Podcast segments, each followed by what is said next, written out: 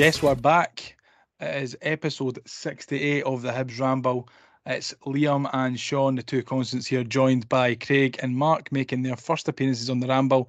Um, for a lot of people who've probably never seen them before. How on earth are we getting on, boys? Doing all right, mate. Good. Good. It's good to see you, Craig and Mark. It's good to see you. I thought you had died or something. Good to be seen. Nah, Yeah. nah, just been been busy, mate. Yeah, just been chilling, killing ten dollar billing. Yeah, bagged a This hattie is it, yesterday though. Sorry about that. You what? Bagged a hattie in the the Piemiership Oh, yesterday. aye, in your in your Porksmouth team. for a Portsmouth, hattie. Yep. Bill the blind was it? No, mate. No. T- talk us through the goals, Craig, that you scored. Uh, first one out muscled the defender, which is quite hard to do in a league built for overweight men. Um, shot the bed, keeper saved it. I was one on one. I had about 15 seconds of time, and I kicked it straight at him. Uh, parried it out. I slotted the rebound. Second was a wee weak foot Vladimir Dinkovic effort after a through ball, and then uh, the third was just laces through it top bin. Love that. save. So your first one was like Christian Doidge's first one at St Johnstone. Pretty Made much, an aye. arse. Made an arse of the first one. Managed to My sort of second, hold my second one was a peach though. Keeper came rushing out and I just dinked it over him with my left foot. Oh, I love Beautiful. that. Absolutely love Beautiful. that. Um, how are the rest of you? Sean, how are you? I'm um, delighted to see some new faces on, on the pod. I must admit, it's been it's been a while, so Special it's guest. good to good to have the boys here. We're swapping out. We're swapping out Tommy for uh, Craig and Mark this week. But, uh, I don't know if that's much of an upgrade, but we'll take it as it's for.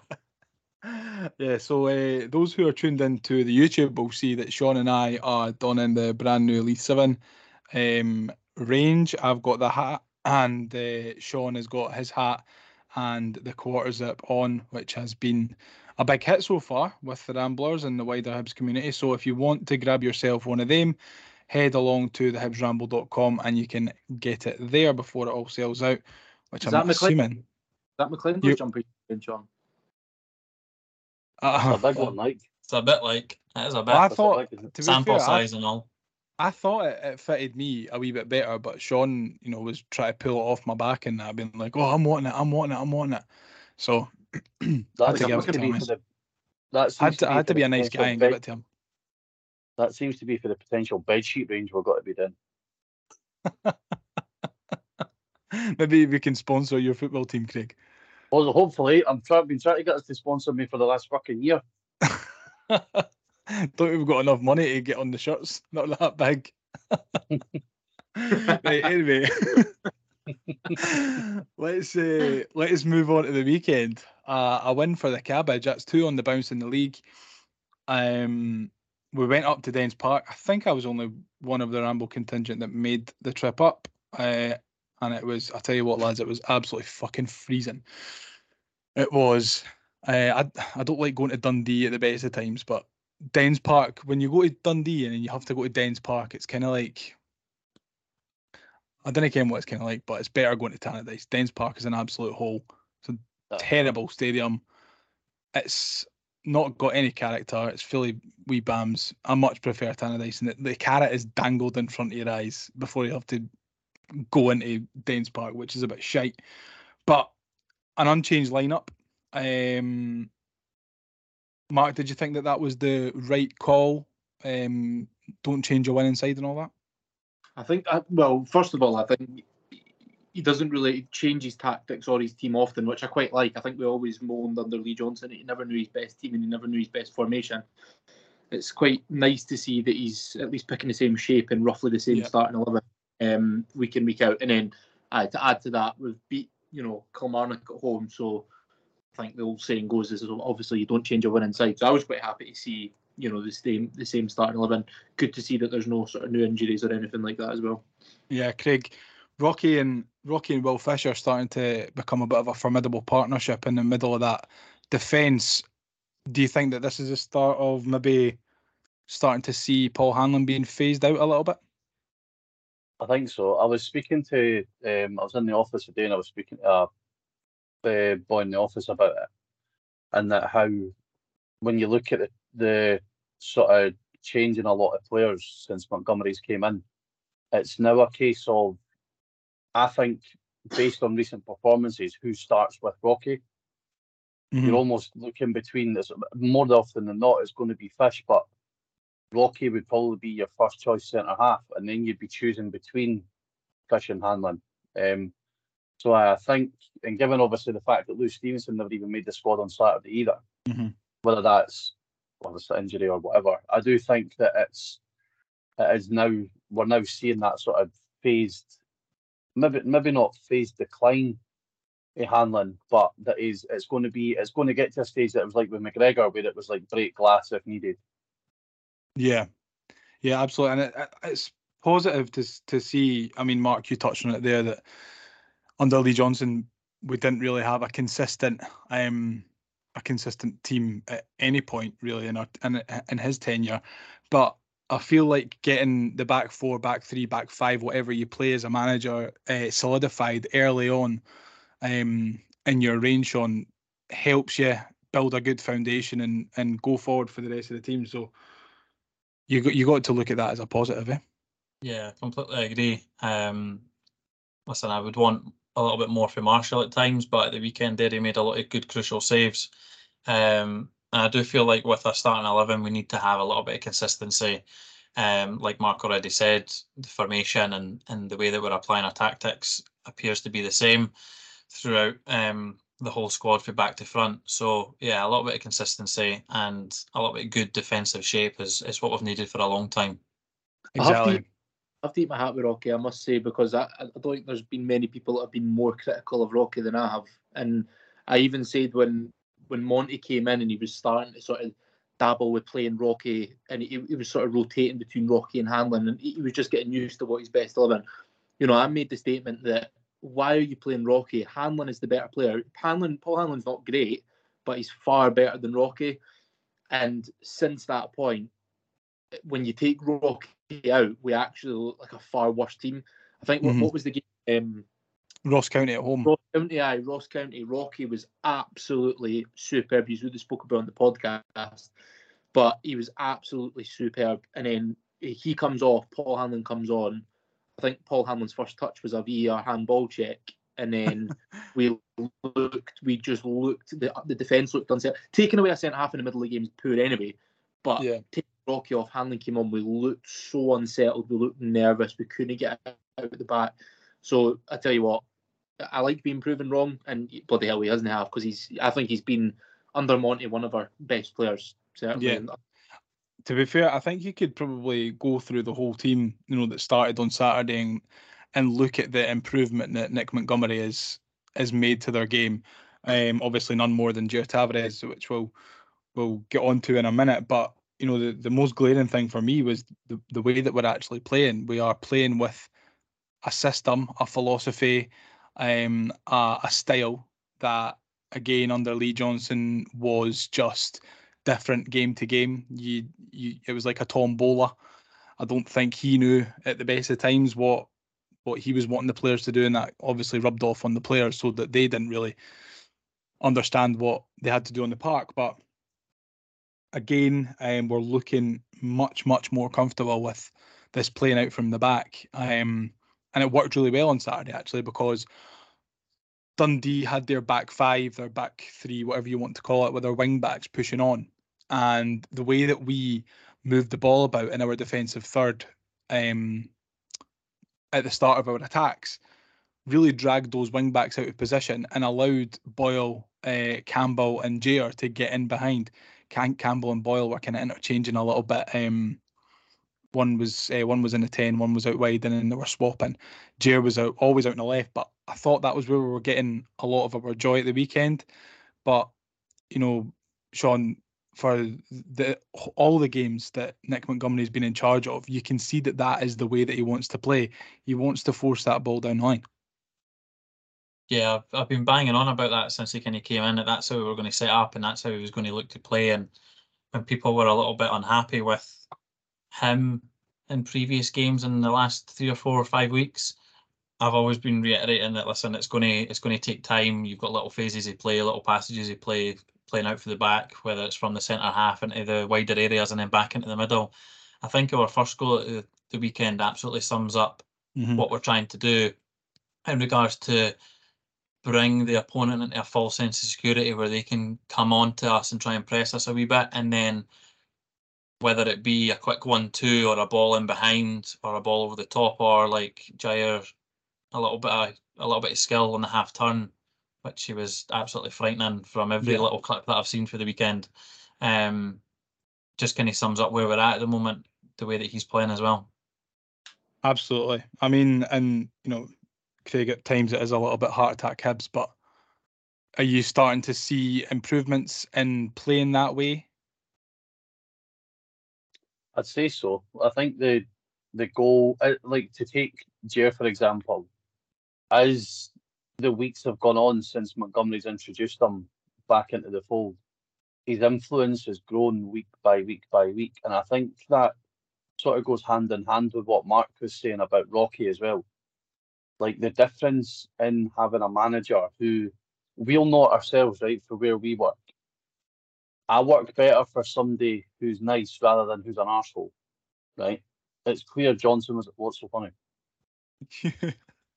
Try Well, to compare you fucking working wherever you work with. No, no, no, no. What I'm, tr- what I'm trying to say, like we we Jair, it's clear that somebody's putting an arm around them and no being an arsehole towards them. If in our in any line of work, if your boss is an arsehole, you're going to be less motivated to work. So is your boss putting his arm around you and going, Craig, it's all right, you can do these spreadsheets. You can do those spreadsheets. You do them well. You you fucking you know what I mean.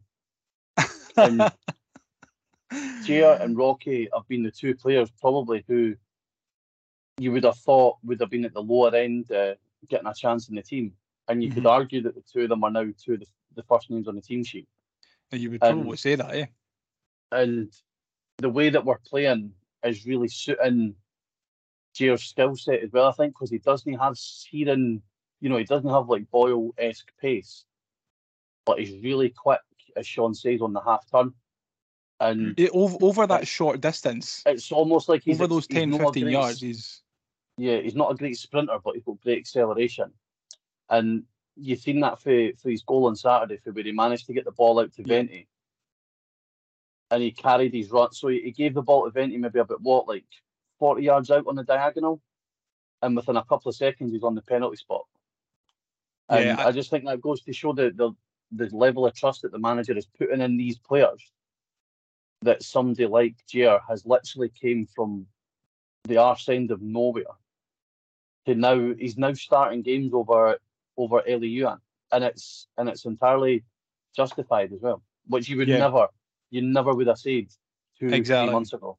And it's it's amazing now to see what a little bit of confidence can do for a player. I mean, when we saw Jay in an opening game of last season up at St Johnstone, he looked like a dud, and you know there was people that were writing him off already. You know, I, I was like, oh, th- this fella just knocked my fucking microphone. has been knocked out there. There was uh, there was folks saying, you know, and and myself included, I didn't think he was good enough um, back then. No, but I'm like Mark. I'm delighted to be to have been proved wrong. And you know, I think see since Jair's came back into the team under Nick Montgomery, Mark, a lot of people have made, you know, said a lot of nice things about him, about his performances and stuff. Even when uh, he hasn't been incredible, he's played well. But on Saturday, I genuinely thought he was outstanding. Did you see that as well from where you were sitting? Yeah, yeah, absolutely. And I think he, he had look, football's the old cliche that football's a very fickle game, and you know, all it took was a few bad performances. Lee Johnson at the time didn't fancy him. Essentially, said his time at the club was done. Blah blah blah. And obviously, the fans, because of that, turned on him. And I think that's why what Lee Johnson did is so criminal. Because what the manager says and the manager's actions goes a long way to the fan opinion Mhm. if Lee Johnson had maybe been a little bit more, you know, it's going to take time. He's going to be our player. He's, then maybe the Hibs fans would have laid back, you know, took the foot off the gas a little bit with him. And then you see, right, one of the first things Nick Montgomery does when he comes in is he puts Jair Tavares on the bench and he puts him in the squad. He puts him in the start eleven. He comes out and does media and says how good he's been in training, how much of a top player he is. And before he had even kicked the ball, you started to see whispers of Hibs fans saying, "Oh, he must be good. He must he must be showing something. He must be showing some sort of quality in training." And then the, the fan opinion just starts to slowly turn just based on what the manager's saying. Exactly. Not only that, And that's given- literally, that's only because his name was listed on the bench. Yeah, exactly. Not, not only that, he, he gives the boy confidence, and he obviously comes on, puts in. Not he wasn't great at Kilmarnock away, um, but then he thing obviously. is, it, what was it? He'd, he'd had like a year out. No, Yeah, hadn't, exactly. he, hadn't he played? He's had a couple of Not even uh, for the dev squad. A couple of um, good games, and now all of a sudden the fans are sort of ranting and raving about games. So it just shows how how quick that can turn. Exactly. I I, mean, just think that it goes to show as well just how, like, the more, the longer that Johnson's away, the worse it actually seems to be getting when he was here. I mean, you've seen mm-hmm. Hibs obviously done a. It's very rare that the club will put out a full length video with a player, I was just wanting to touch on this as well. This, but they done obviously they done one with Jair last week, and it was actually quite powerful to hear him talk about how he was like he said he said he was destroyed mentally, and like like you have said as well, that comes from Jair when he was signed. Oh, we've beat off a host of clubs to get him. Lee Johnson's been watching him for for years. He gets given the number ten. He gets hyped up, and then he gets just bombed out the squad completely. And then even Will Fish done a Q&A after the game on Saturday where he said he barely he barely knew who he was. And Will Fish has been here. He signed only what a month, six weeks Yeah. after Jared did. He'd never been in the change. He'd barely been in the first team changing room. He'd barely trained with him. So I, it just obviously nobody touched on that. We Well, I, I wanted to talk. I wanted but- to talk about that anyway. But Yeah. I mean, like like you said there, what Jair said in that interview was that he was, I think it was devastated mentally. Is the words that he used. was destroyed. Sean. Sean, the, you're all right, Craig. Just don't let it happen again. Sean, the lad is 22, uh, 21 when he signed. Hadn't he played? I don't think he'd played any um, senior minutes. Uh, definitely not for Benfica anyway. I don't know if he was out on loan before he came to Hibs. How how is it? How how has he been able to come back from this so quickly and turn it round? And what is it that Nick Montgomery's seen that Lee Johnson didn't see? I think naturally, when any manager loses their job, you always hear the whole clean slate. Everyone gets their own, you know, gets a new chance and stuff like that. I genuinely think it's a mixture of that, but also a big part about um, Monty's coaching style and his assistant and his coaching style. I think the fact that the assistant speaks Portuguese and knows obviously a lot about that league, knows about what it takes to make it as well at a decent level. Um, and some of the I don't want to say nobodies that they've coached in Australia, but like players in Australia that were down and out. Um, we touched on it when we were talking about Monty potentially getting the job. There was a couple of players. I know Jason Cummings is obviously the glaring one, where a player that looks like he's going nowhere, and all of a sudden is sharing the pitch with Mbappe at a World Cup. Do you know what I mean? After spending some time in coaching through Monty, I know a lot of it comes down to the player and their application and stuff like that, but there is a real man management skill that our current coaching outfit have, um, and it goes to show based on how far Jair has came in such a short period of time. Like you said earlier on, there was a year between starts, Mhm. um, and for any game in comparison to like where he is now in this season. So, listen, he's on a trajectory. Long may it continue. He's now got his own song. I did like that he was able to take his his finish really well at the weekend. Um, and I know we're obviously touching on Jair at the moment, but for me, the the work rate that Dylan Vente again put in at the weekend was tremendous. A lot of off the ball work, and every clip that I've seen plays a very very good ball in the middle. And listen, Josh Campbell needs to get a lot of praise for. Don't know if there's a shout for Jair or just Josh knowing that he's running in behind him as well Mhm. to allow him to take the finish. So it seems it seems like it was a, a well rehearsed and well Ah. scripted sort of move. Um, It just it just goes back to it just goes back to show the the passages of play that we're talking about. It's not just passages of play playing out for the back. It's making our way into midfield, and then it was absolutely no surprise that Jair, you know, drove into the middle of the park after he played the ball, and there's no surprise that Dylan Vente went out wide. So we've played, we've given obviously Rocky a lot of praise in recent weeks. Jair's getting a lot of praise. Josh Campbell needs to get a fair amount of praise as well, considering he was out in the middle of nowhere three, four, or five weeks ago, and Yeah, he's played a vital he's played a vital part in the last couple of games. I mean, we spoke about that, didn't we, Sean? I, I was, I was a little bit heartbroken because I wasn't sure if there was going to be a space for Josh Campbell and uh, Nick Montgomery Hibs side. But listen, I was going to just go on and talk about the goal there that Jair scored, but you seem to have done my job for me, so I will move on. I'll move on to the Lewis Miller penalty shoot. See, just touching on the goal. I think with the goal, it shows that you didn't need to be fanning about on the edge of the box with it as well. It's Yeah. literally a pass with Jair out to Vente, Vente back in the box. Like it goes for the halfway line to It's the not back always going to work like that, though, Craig. in about three, four seconds. And I think that's a key component in the way Montgomery wants us to play. He doesn't want us arsing about, passing it from side to side. He wants direct box entries, and obviously that's how we got the goal. And I think that's Exactly. the thing because you talk about possession-based football, and I'm makes me nervous at the best of time possession-based football and Scottish football. But you look at the difference between Shaun Maloney and Nick Montgomery, right? Shaun Maloney had a similar type of philosophy where he wanted to play from the back, he wanted to keep possession, and it was it was that kind of he was more of a slow build-up. That ended up resulting in just basically passing it about the back because there just didn't seem to be anything going forward. Whereas Nick Montgomery is still possession based, still plays out for the back, but it just shows that you can be possession based and still be fairly direct, still put it out wide, getting balls into the box and stuff like that. So He's got the players. He's got better players to do it, though, Mark. I mean, you look at Shaun Maloney's team that he had. He, he didn't inherit a very Shaun Maloney strong playing, side. Shaun Maloney was playing. What was he not playing? Rocky and who who- did he not have Will Fish? Nah, he, he okay. never had. He never had. He never had Boyle. Yeah, I don't Nisbet think he as had had. well. New- N- I don't think he had Nisbet. He had Newell, though. He had uh, Campbell. He had a lot of the players that we've we've got still. regardless of who he had, it was still you could still see that they had no clue going forward. They played that about the back for nearly night. I think there was one time we played Celtic at Celtic Park and got pumped, but we had more possession in them. But all right, that looks great. That looks great on a stat sheet, but when you're just passing about the back constantly, it means nothing. So I I, think he's remember that game. That was the game that uh, Chris Mueller was on the bench for the first time. We were all chanting USA, USA. the Celtic fans thought we were slagging their Japanese players about Pearl Harbor. I remember that. That was outrageous. That was the tweets that they were sending on um, on Twitter after the game. Me and Mark were sitting on the bus on our way back. Like, that is absolutely outrageous. How how have they drawn that conclusion from us going USA to Chris Mueller? Anyway, we're off on a tangent. Let's um, jump back to Saturday. The Lewis Miller penalty shout.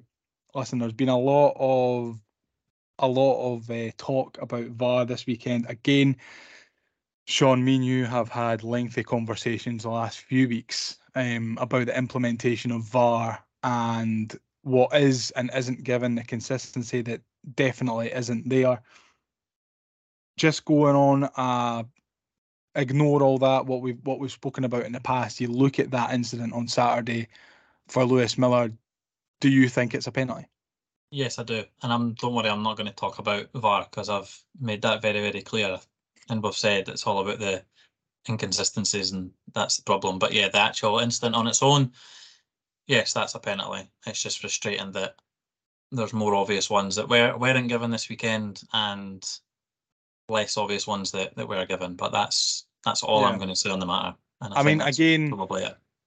I think it would it would be silly not to talk about just the, the incidents in question. Obviously, the Lewis Miller one on Saturday at Dens, uh, the Alan Forrest one at Tynecastle against St Johnstone, I think are both penalties. I don't think either were looked at.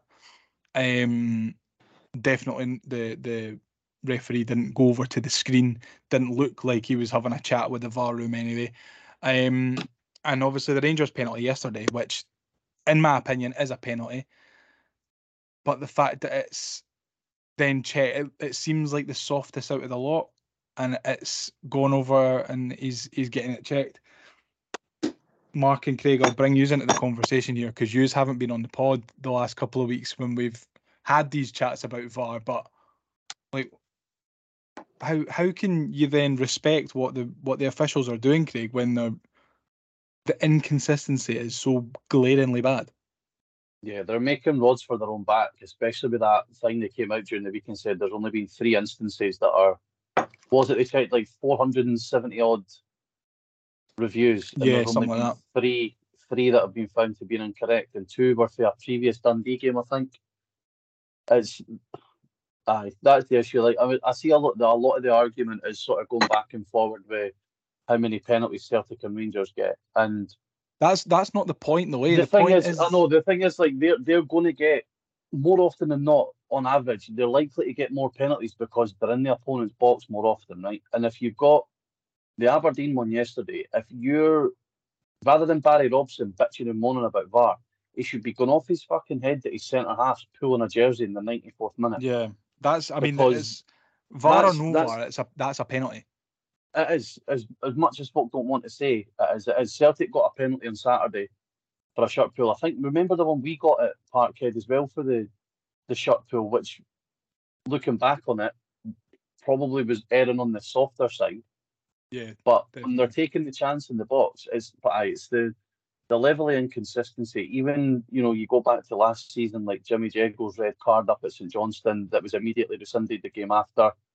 Not to sound like sewer grapes, but I think we've been the club that's generally not benefited from much in the way of VR since it's been implemented. Um, I don't know if that if there's anything that can sort of back up that tinfoil hat that I've got on, but it's the the level. There was a there was a piece there was a piece that I'd done at the end of last season, Craig, where there was 14 VAR incidents, and I, I again I really really don't want to get into it because I fucking sound like a boring bastard after the last three or four episodes always record, talking about yeah. VAR. Yeah, exactly, Liam.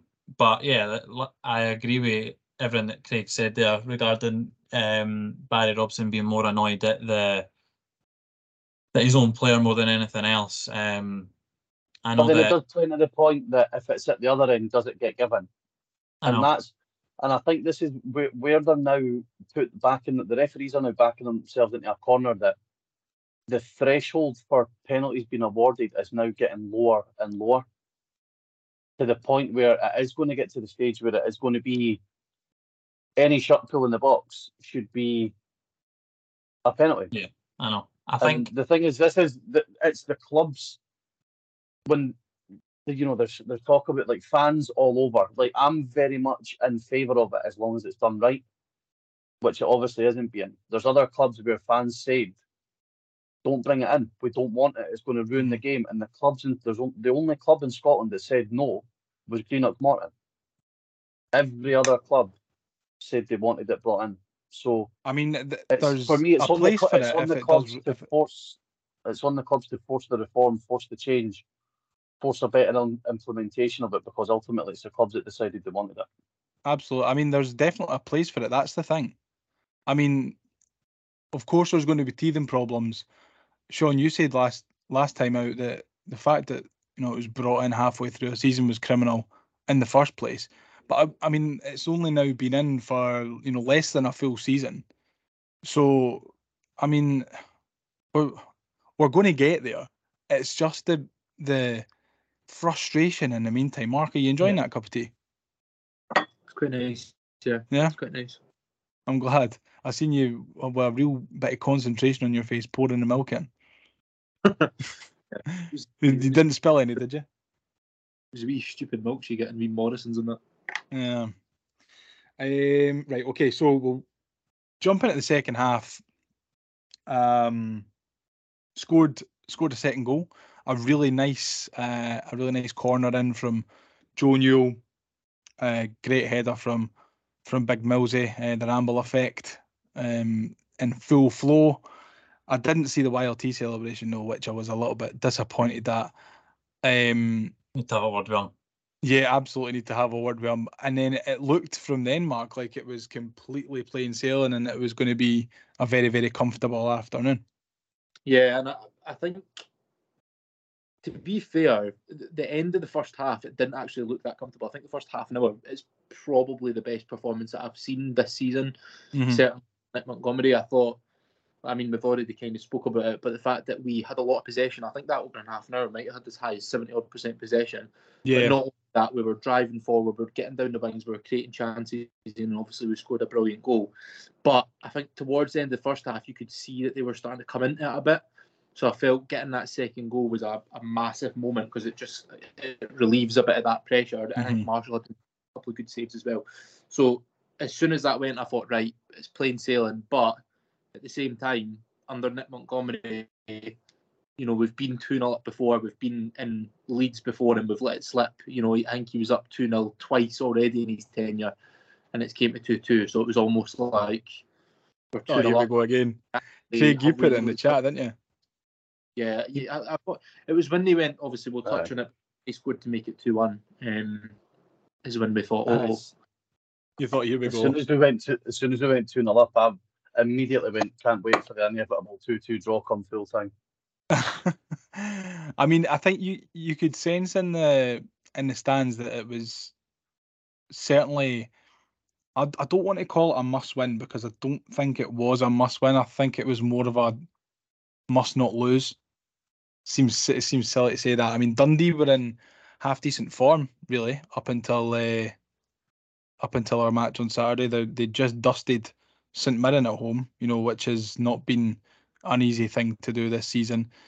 So I think that the fans knew that we were kind of going to be up against it a little bit, and you know we had to play well to get those two goals, and we managed to get them. And um, I think there was a big sense of relief definitely in the in the crowd when when that second one goes in. But we we never make it easy for ourselves, lads, do we? Um, and Lewis Miller, the Ramble effect, is sent off for a second yellow card. The second the second booking is silly when you're already on a booking. The first booking, I don't. I think it's a very, very soft yellow card. But all in all, I don't really think Lewis Miller can have many complaints about that. Neither I are would have in my lots, lots of things to complain Yeah. about because it's not a booking. Really? The only person that should be getting booked there is the Dundee player for waving his hand for a yellow card, which by the laws of the game means that he should get a booking. And should I have been sent off then because he was already booked. Well, there you go. I think Lewis Miller, yes, maybe needs to be a little bit smarter in regards to his defensive positioning beforehand in the situation he finds himself in. Um, You, you do see barely before he makes even- the challenge that brings Beck down though. He It's- flings his arms around him. mate. I know, but it's also barely even a foul. Um, he, he's obviously the, the Dundee players bought it, um, but it's most certainly not a yellow card. It's barely even a foul, and like I said, Dundee player should be the one getting booked, not Lewis. First one, First first, one one, I think is pretty soft. I mean, they're they're the ones that are kind of teetering on the edge of. I mean, if that's a player's second or third foul, you can see them getting booked for it. But I don't think it was. I think it was his first foul. So I think it's maybe a bit harsh that he's been booked for that one. But I mean, you, you look at them back, and the more the more I look at them anyway, the more I'm thinking. To be honest, I mean, if that if that was a red card given against us, like if that was a Dundee player that had made both of those challenges and got sent off, I wouldn't have been going, "Oh, that's a disgrace that he got sent off. He should never have been sent off." I, I th- think I it's the type of Lewis Miller is it. yeah, he's he's an play- aggressive player, mate. Yeah, playing on the edge is maybe a wee bit OTT, but he, he, he kind of does. He, he's aggressive and he goes in for challenges. And I might be talking shite here, but I feel like players that go in for big challenges, even if they make the tackle and it's spot on, but it's just a, a meaty challenge, they're often more likely to then get booked when you know they start doing little niggly fouls because Yeah. the referee might be thinking, "Oh, that that was a close one. He's got the ball. It was actually a good challenge, but it was actually a bit a close one." And he almost keeps an eye on that player. And then when they do make a challenge, that, that that might not be right, but I don't know. I just feel like that's often the case with these types of players. So when he does make a challenge, it's not great. The referee's already kind of thinking about it a little bit, and then just pulls the card out a little bit earlier than maybe somebody that's not been in his eyesight. Yeah, no, I think it's a good point. It is a good point, but the, I mean, I think there is a positive to take from Lewis Miller being sent off, and that is the fact that we were actually able to grind out a result um, that we haven't been able to do really at all this season. You know, when we've been up against it, it's more or less as if we've always had, you know, we've always had the the the other team, sorry, I've had the rubber the green better. We've not had it as easy. We, we've not had the luck, but we were able to then grind out um, and managed to see the game through, Sean. I mean, it wasn't for the want of trying from Dundee. I thought they really turned on the pressure um, after the red card, but I think the changes that were made by Nick Montgomery um, were the right changes and helped us see out the game. Yeah, no, I agree. Um, I think the main takeaway, other than getting the three points, um, for me is like the the level of togetherness that the players look like they've got when you're watching like the full access videos that the club are putting out and some of the content that they're putting out um pre and post match as well. You can really see the real togetherness that the the players are clearly buying into everything that um Nick and his his coaching staff are trying to bring in. So obviously the three points are great, but like being able to grind out the result will only bring that group even closer together. Um, the changes I think were right the right changes at the right time based on what we were looking for, especially with like Doidge coming on and stuff like that towards the end and Paul Hanlon replacing Vente, stuff like that. Um, I think that just goes to show that we're, we're maybe starting to get a little bit more quality on the bench or a little bit more of our, our normal regulars, so to speak, back and involved. Um, Yeah. I think we've now played what ten league games under Monty, and we've only lost one, which was to Rangers. I think I could be wrong. I think it's maybe just Motherwell and um, Livy that we've maybe not played under Monty. So uh, to only lose one game in the league under Monty's tenure, and considering we've chucked away a decent amount of points in two all draws, just goes to show that we're definitely on the right track. Yeah, I think that's absolutely. something not played, Sean. Aberdeen. It was remember Gray got the we beat them under Gray up there. Oh, sorry, we've played somebody twice, haven't we? Has it come on up? We've played twice. We've played someone Aye, yeah, twice. Yeah, Come on, nah, aye, we played Kelly- Kelly aye, twice. his Kelly was game was Montgomery's first game.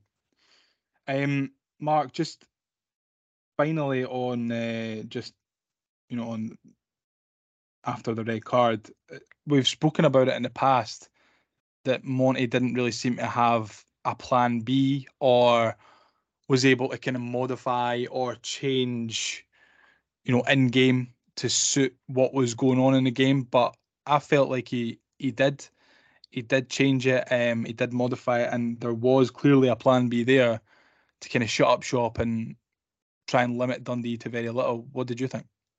Yeah, I, I think in terms of not having a plan B, it's more like if if we're going through a game and we're maybe looking a bit limp and we're not attacking much. I just hope that he's got a bit of a plan B, whether it's to be a little bit more direct or whatever it is. But I, I think with with this one, it's more just getting that monkey off the back. Because I know, I- know that they've got a good mentality, but the mm-hmm. players and Monty must have been thinking, "Here we go again, two 0 up. It's now two one.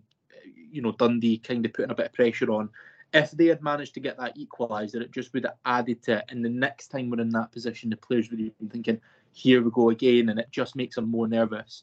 Whereas the fact we've managed to get that result, next time we're in that position, or next time we're having to maybe defend a little bit more, it's not going to be in their mind. They know they can see it out, they know they can grind it out. So I think that result is, for that reason, is maybe a little bit bigger than than the three points. It just it, it gets It that. was, it's going to build so much confidence in that in that group of players. I mean, like the new players that we've brought in. You look at Dylan Levitt, Jordan Obita. They must be taking a lot of confidence from from that result, given how we've played in other games where we've been we've been two 0 up or we've been two one up or whatever. Um, you know, they must be taking an awful lot of confidence from it. And you can see game by game, Obita's getting better. Dylan Levitt's looking like a really handy player in the middle of the park, looking like someone you know you can really depend on to pull the strings. But um, apart from Jair, the the player that really stood out to me on on Saturday was David Marshall. You know, we've given him a bit of a hard time on the pod uh, this season. Um, you know, thinking maybe he's he's on his way out, trying to hang the gloves up. But I thought on Saturday he was absolutely superb. If it wasn't for him, then you know it really could have been a draw or a Dundee win. Sean, a couple of really really good saves from him. Yeah, like I said earlier on in the episode, like I feel like in recent matches I've maybe wanted a wee bit more from him, or we've maybe needed something a little bit different, or maybe to be freshened up and, in goal. But yeah, the weekend there it just goes to show that um, at times when called upon, he he can deliver, and in the last couple of matches he's certainly delivered some big, big saves and big moments when realistically he's not had too much to do. Yeah. I mean, it just shows you the kind of level of professionalism, the level of concentration that he still has, even at his uh, he's pu- he's pushing forty mark. I mean, he's he's no spring chicken, and he's still got that um that know how that that about him that you know even when he's not being called upon an awful lot, he's able to make those big saves. Yeah, I don't think it's been doubted that he's a he's a good goalkeeper. I just think a lot of people maybe thought he was past it, and he just needs to find a wee bit of consistency because there's some weeks where his distribution is spot on, and there's others where he's Mhm. too slow and just doesn't really do much. There's some weeks where his shot stopping, like against Dundee, is absolutely superb, and he's he's a brilliant shot stopper. And then there's other weeks when he just lets in goals that he shouldn't be letting in. So he just needs to try find that that wee bit of consistency going forward, which I know is it's difficult to do. I think at, at that age, I think you know you are going to maybe be more prone to making mistakes and stuff like that, and maybe letting goals in that you wouldn't have a few years ago. But just hope that you can find that wee bit consistency. Absolutely. And just to wrap up on our trip to Dens on Saturday, I've got a wee Piemiership update. Which pie is the best in the pie review? Which pie is the best in the pie review? Right. So I had a chicken curry pie at Dens Park on Saturday. Um, I tell you what, it was it was okay. Like it, it was it was fine. It it did the job. Um, but I will give you my breakdown in scores now, gentlemen. So the temperature was a five, but that was only because it was terribly, terribly cold outside, and it really did warm me up. And it, I it did. was Um, I did say to Emma when the stream started, I was like, I was bo- it was Boyle that was on the screen, just kind of rubbing his hands together, and I just turned to him and I went, "It looks absolutely fucking Baltic up yeah. there." It was. I mean, thankfully, where I was standing was kind of near the back, so you know, I, I didn't. I wasn't getting the full the full cold as I would have done if I was sitting near the front. But Jesus Christ, it was Baltic. Um, the crust, I'm going to give a two. It was good, but it was soggy. Um, had all the all the characteristics of a pie that had been cooked earlier on and then heated up afterwards. Not great. Um, the filling was two. It was okay, but the chicken was a wee bit dry and there wasn't enough sauce. So if there was more chicken and more sauce, probably would have bumped up a score, but a two for the filling. The price is a three, three pound fifty, fairly respectable, um, fairly average for a pie in the division. And the uniqueness I've given a two. And my comment was, come up with something new, Dundee, come on. Which gives Dundee an overall score of 14 out of 25, which I think has them languishing near near enough the bottom of my pie table this season. So if you go up to Dens, I, I don't really recommend the, the chicken curry pie. So maybe get something a wee bit different. It was the special as well. So that's kind of made it a wee bit shite. Special. It was non-special about it. Which pie is the best in the pie review? Which pie is the best in the pie review? Right, okay. We'll move on to Aberdeen on Sunday. Um, a big game, Mark. A very big game. Uh, is it too early in the season to talk about it as a, you know, um, a big game in terms of who's going to get third? No, I think it is a it is a big game. We are starting to get to that sort of Christmas period, aren't we? So, and I think you know when you look at the league, if we are wanting to you know go for third, you would probably say that. I know St Mirren are having a good start, but I still do think they'll fall away. I would say that Aberdeen and Hearts are probably going to be the ones that are going to be up there, or at least they would think so. Um, so, and it's always a big game against them anyway. You know, it's, it is one of the bigger games in the league. So we've got a pretty good record against them at home obviously coming off the back of getting beat off them at Hampden, it'll just give us that extra motivation. And to be honest, I think if we if it's the same type of game it was at Hampden, I think we'll batter them. I really do. I think on another day that that game in the semi final, it's five six nil to Hibs. So um, let's just hope we can put away our chances and and get the win. Yeah, uh, Craig, they're looking like they're starting to pick up a little bit of form. Uh, half decent result against Rangers yesterday. You know, minutes away from from getting a win against them at home, uh, and I think they've put another couple of half decent results together in the league as well. So, you know, maybe Hibs and Aberdeen are starting to find a little bit of form at the same time. It's looking like it's going to be a good game. Yeah, but no, I think it, I think it is a must win. To be honest, if we've got any aspirations of being top three, top four, we need to be winning the majority of our home games, and our home form hasn't been the greatest. Um, obviously, alluding to the the couple of draws that we've had and the the sort of points that we've been dropped from losing positions. Um, but no, I think there'll be. I don't, I don't even know what European game they've got on Thursday. Um, I but think they they're might playing get- Helsinki Is it? away. Is it away? Yeah. So that's something we maybe need to be taking advantage of. Um, getting out the traps early, getting at them. Um, but now, like Mark says, I think we've got a, generally got a decent record against Aberdeen at home. Obviously, the result that finished off Goodwin last season probably being the standout. So, I set up to be a good game, but I think that, like I said, if we've got any aspirations to be near the top end of the league, then we need to be winning the vast majority of home games, and that Yeah, continues on Sunday. Absolutely. Sean, one win, one loss versus Aberdeen this season. Do you think we've seen enough of them firsthand to, you know, formulate a, a good game plan and attack them on Sunday? Yeah, I think we'll get. I think we'll get a victory against them at the weekend. Um, regardless of the the quality of the opponent that they're going to be playing during the week, it's going to be tough travel. I know they seem to be alternating in Europe between Duk and Miovski. Um, but I think overall, Nick Montgomery will have seen enough. There's definitely plenty of ways to get at them. I know they were very, very good at the weekend, but um, coming up against like a Rangers at home is slightly different to going away to Hibs in regards to their game plan and how they're going to implement theirs. So I think if we do anything similar to what we've done in the semi final, but get decisions to maybe go our way and maybe be a little bit more clinical in the final third, I think we'll be just fine. Yeah, it is HJK Helsinki that they've got on Thursday. So um, away from home, it's it's going to be a tough one coming back from. Is that Finland that they play in? Yeah. I think. Um, and just before we move on to listener questions, I'll get a I'll get a prediction for Sunday off you boys. So Mark, what are you thinking? Why are we doing a prediction now?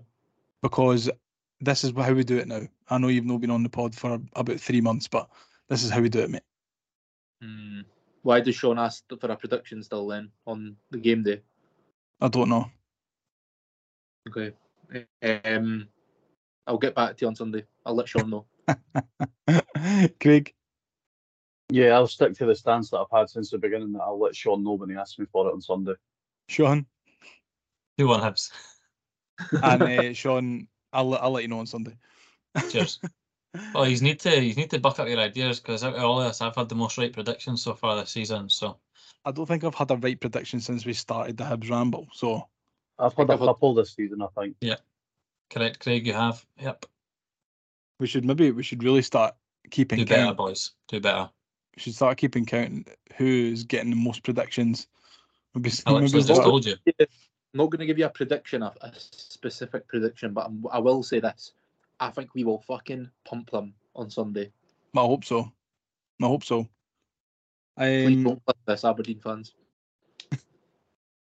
that'll be Yeah, the next I thing. eh? Clip, clip, clip that up, and me and Mark will go missing for another couple of months.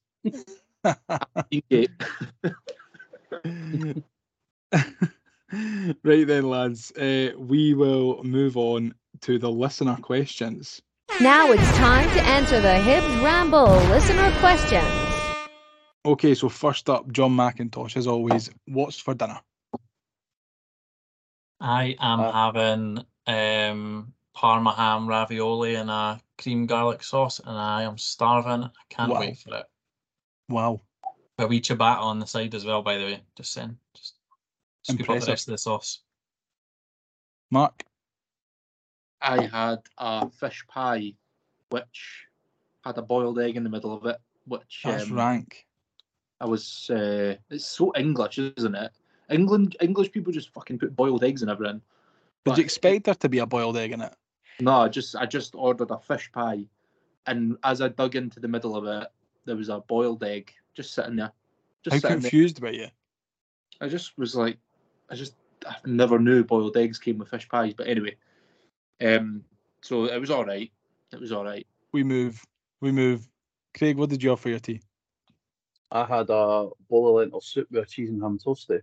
Oh, perfect Proper for a winter cold food. winter's evening. Yeah, proper winter food. That. Uh, I had sausages, Yorkshire puddings, mash, and gravy, and it was stupendous. The other was- was fucking home- beans. Eh? Homemade mash or um, like packet Oh mash. no, just uh, out of Aldi's packet out of Aldi's. What? the- Why not make homemade mash, you weirdo? Why would you get What? packet? Well, why would I make homemade mash? because it's insanely better. That's why. Uh, to be fair, I splash out and get like the fancy stuff, like the Maris Piper stuff. It's good. Bizarre. Bizarre. But Yeah, I'll tell Mark, you I'm. I'm with you on this one, mate. I'm with you on that one. I Just didn't have time to make those fucking. mash them with milk I and didn't butter. have time to make mashed tatties, mate. Just peel tatties, put them in a pot and boil them. You've got time No. to make 18 sausages. It was actually. to be fair, I had four. Megan had two, and I put two on for the cat. Because I'm enough. I'm a good guy. I'm a good guy. I can't eat six sausages, lads. That's barbaric. Keep telling yourself that. It's a good habit. Mate, I, can't. I can't eat six sausages. I promise you. Um, next up we have got Gav Dick, and he's asking, "When's Jake Doyle Hayes back?" As Monty has turned around Jair's Hibs career, surely it will be easy enough for Monty to turn around Melkersen and McCurdy's career at Hibs. Not, I'm not too sure if he's meant to ask when's JDH back as well, but Yeah, I've not got a clue for when that. I see things still haven't changed. I've not been digging him out for his spelling and his grammar and all that the last few weeks, so you'll be delighted to hear that. But I'm excited to see Melkersen and McCurdy coming back. To be honest, I think Monty will think be able to. to them.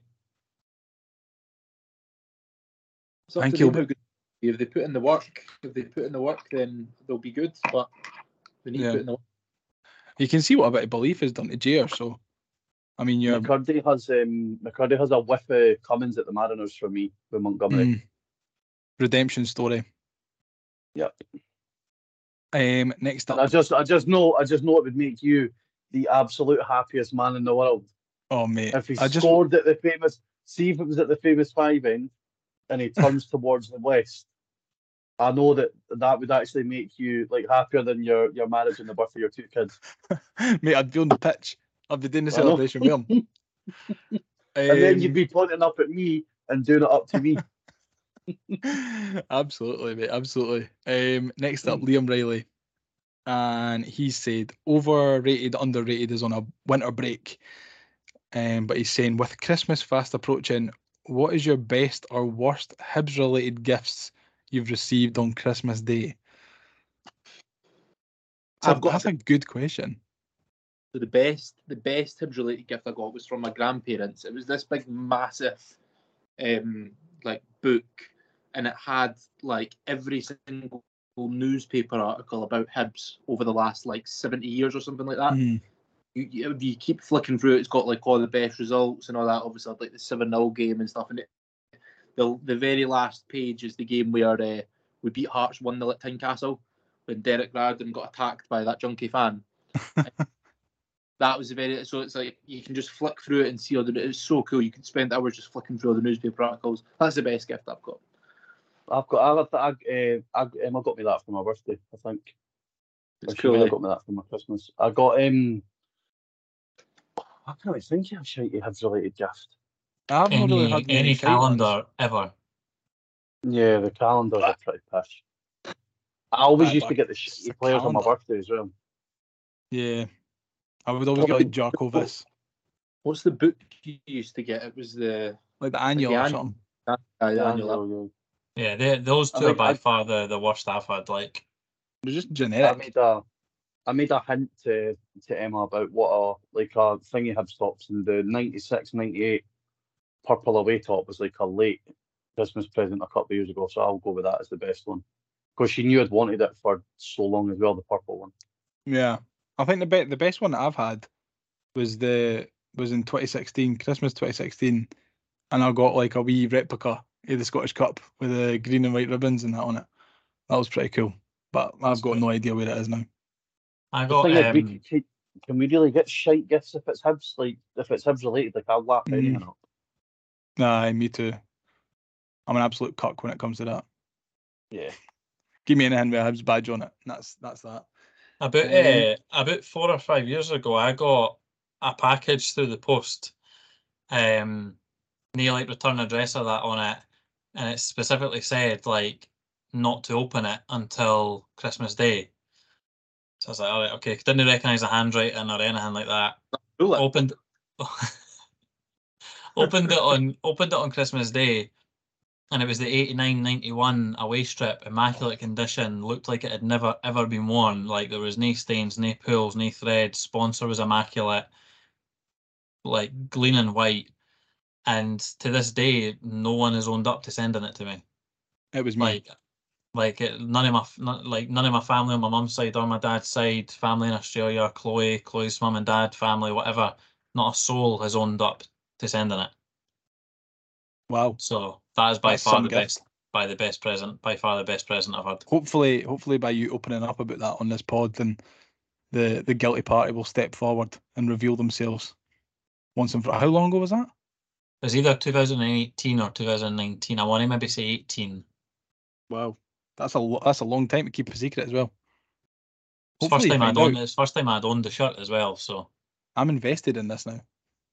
I, ho- I hope we find out who sent it to you. Um, next up is Billy, and he's asking, did anyone try the Babs chicken pie? I don't know what the Babs chicken pie is, Billy, but I certainly didn't have it. I can't imagine any of yous had it over the weekend.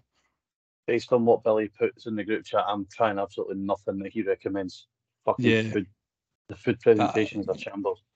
They presented what looked like a tinfoil filled bit of sick last night. It was fucking disgusting. Nah, I mean the, the guys the guys' food choices is absolutely humdinging. Terrible. Absolutely hopeless. Steven's up next and he asks when Melkersen comes back and McCurdy is fit, how are we fitting Tavares, Youan, Lafondre, Boyle, Vented, Doidge, Melkersen, and McCurdy into the same side? It's some problem to have. I don't Surely one of them all can play play in goals. Yeah, I don't think they'll all play at once, to be fair. yeah, they can't. good if they did. I think both McCurdy and Melkersen would like do very well in like the set, not the second striker role, but the the striker role that is like playing off the the last defender with Vente like doing all the doggy work and stuff like that. I think they've been screaming out for that kind of position, and I think that's where they'll thrive. It'll just be interesting to see how much game time they'll get in that position and how often. Well, I think it's quite clear to see that they're going to get a chance anyway. More Yeah. of a chance than they, they had under Lee Johnson, which was only a good thing. I want to see more of Harry McCurdy anyway, so And if you've got Boyle and Youan and Tavares out wide, like you're just you're just screaming for goals, eh? So good Yeah. to have out wide. Absolutely, mate. Absolutely.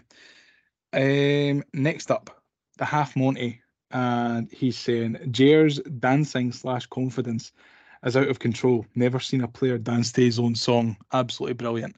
That was that was fantastic. It was a corner for Hibs, and the Hibs fans were singing the the Tavares song, and he was He was he was singing giving along it- as well, eh? He was singing Mate, uh, it was brilliant, eh? Just I, I said it I said it to my dad at, at the time. I was like, oh, it's like I feel like he's my laddie. I'm watching my laddie play for Hibs. I'm so proud of him. Um, I think it just yeah. that must just be amazing for him though. Like from where he was to where he is now, the fact that the fans are actually singing a song for him, oh yeah. Like must fill him with such like such happiness that he's Mhm. went for where he is to where he is now. Oh, one million percent. Um, next up, Harvey Scott. Why is Jair Tavares so sexy?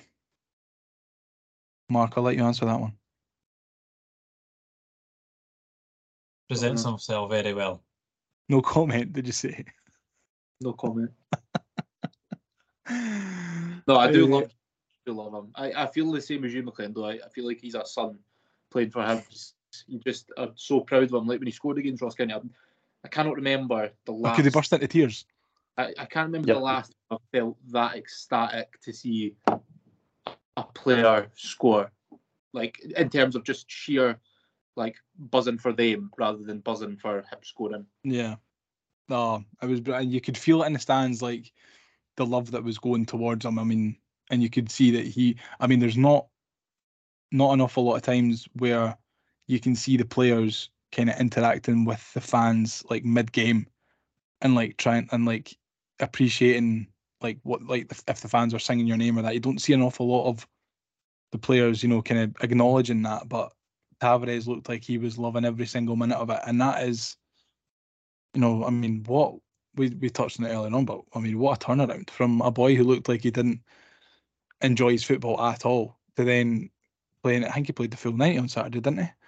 Playing the full ninety and you know looked like he loved every second of it. You know, it's uh, it must be brilliant for him. I mean, as well as scoring goals and playing really well, just in, enjoying himself in a new country, being a young laddie. I mean, you've got you've got to you've got to hand it to Monty, you know, giving him a, a wee bit of a new lease of life. Um, Haley's asking, how cold was it? And Hibs fans were fighting amongst themselves again. Thoughts? Now, I didn't see the fighting that, that was going on between the Hibs fans, but I, I read about some of it, and to be honest, I, I don't really want to get involved because I don't know what happened, but I can confirm it. It was absolutely freezing cold. Freezing cold. There was fighting just in the Aberdeen semi final as well, unfortunately. Yeah, there was, aye. There was, but I, I, I didn't care. There was what- loads I- of people who were a bit aggressive after the Aberdeen game, but I kept on saying that it's one of them. It was one of the games. It was one of the games, and people kept telling me to shut the hell up.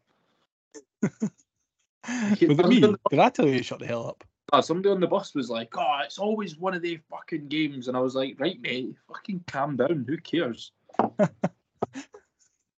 oh, oh. I, I wouldn't have told you to shut the hell up, Mark, because I thought it was one of them. It was one of them. It, It was. was. It was just one of them. Aye, it was. There's no other way you can describe it other than one of them. Uh, absolutely, mate. Absolutely. Uh, right, last couple of questions before we wrap up for the evening. We've got Christopher Black, and he's asking, I want to know your thoughts on the officiating we are on the end of. Seems to be week after week where we are denied some sort of decision, mostly penalties, and yet players like Miller are being booked for hee haw. I mean, we could be here for another hour. The only solace I can take from it is it doesn't seem to just be affecting solely us at the minute. that. Mhm. But we, like I said, I do think we have been on the end of more VAR decisions against us and Aye, but I or mean- not given not given to us than other t- other teams. I think in the league. Hearts have been pretty hard done by the last couple of weeks as well. I mean, you look at the the kick in the chest at Fir Park, and then the, the penalty again on, or the, the non penalty, sorry, on Saturday.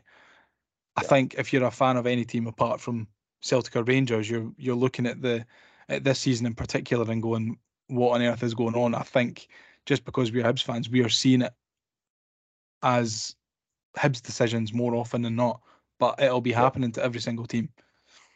It's just the, the fact that the officiating is so, so, so, so bad and so inconsistent. team, but it just seems to be that I, I I struggle to remember in like many times where an on-field decision has been overturned to give us something, whether it be a goal, a penalty, like a goal that's been given as offside on the pitch but then is overturned, or a red card overturned, stuff like that. Like I'm sure I know there has probably been that, but it just feels like more often than not the decisions go to the other team and then they get the goal or the offside or whatever it is. The only one that I can think of is the penalty at Parkhead, where it kind of play went on for a couple of minutes and then it got pulled back. Uh, the ref went to the monitor and gave the penalty. That's the only one really I can think of that's went in our Yeah. favour. But I mean, there there will have been more. But just to wrap us up, um, finally, uh, and I'll get all your takes on this, boys. Billy's asked another question. Thankfully, not about food this time. Um, similar to a lot of the other questions that we got this week. He's asked, can Monty get the best out of the other squad players? And he's listed off a, a couple of players that we spoke about already, but he's also put Nohan Kenneh and Dylan Tait. Do we I think forgot that? about forgot about Who? Kenneh. Yeah, uh, is it Shrewsbury? I am not- think I'm not fucking acknowledging Dylan Tait because Billy's asked it. It's not happening, Billy. Get over it. yeah, He's barely Dylan getting Tait. for Hamilton in League One. pack it in. Billy's absolutely desperate for Dylan Tait to be to be a half decent player for Hibs, but he is rubbish. Absolutely rubbish. Um, what about you, Mark? Kenneh and Tait, future at Hibs? Uh, prob- well, Ken is young, isn't he? Yeah, he may have a future. Dylan Tait, I think it's probably time to call it a day with him, but Ken is young enough to still make something of himself. Yeah. No, I think um, you know if if he can get a tune out of anyone, if he can get a tune out of a player like Tavares who looked down and out, then you know I, I would imagine that these players will will look to that and take inspiration and hopefully try and turn their Hibs careers around. And finally, just um, just at the at the very very end, I said that the last question was the end, but this is the last question. Um, Colin McLennan, uh, whoever that is, has asked, with the sad passing of iconic manager Terry Venables, who is your iconic manager? And I don't know if he means for Hibs or just like in general, but we'll, we'll go for we'll go for just Hibs. Oh, okay. Who are you going to say? No, I just thought you. I was assuming he meant anyone, given that it was about Terry Venables, and not a Yeah, of that's- Hibs. I don't know. We'll we'll go for go for your Hibs one and then tell us your all time one. Um, Hibs, I'm going to go with Shaun Maloney. Uh, and all time, I'll go with Sir Alex Ferguson, of course. Big. Uh, Tony Mowbray for me for Hibs, uh, and just to be a bit different, the all timer I'll go the Don Carlo Ancelotti. A bastard, Ooh. Craig, honestly. So yeah. I was going to say Big you Don saying? myself. Um, I would have said Mowbray, so therefore I'll say Paul Heckingbottom. Um, and I can't really look past, surprisingly, Jose Mourinho. I thought Uh, you would that's a, And no, It's a yeah, great I think shout. Ar- Arsene Wenger's too much of an obvious answer for me. I think. Um, yous have yous have taken all the good ones. I'm going to so I scrape the barrel. definitely, definitely Jose Mourinho. Right. Okay. I'm going to go for. Surely yours is Pep. Has to be Pep. I know, but that's boring, isn't it? So my Hibs one, I'm going to go with. If you want entertainment, go to the pictures. Bobby Williamson. Um, I mean, it was it was between if you want entertainment, go to the pictures or the Sharks. worry about Monday? To be honest, Have you, have you picked up that flag yet? no, I've a fuck me. Still in the shop. I've I've not got the bottle to go in.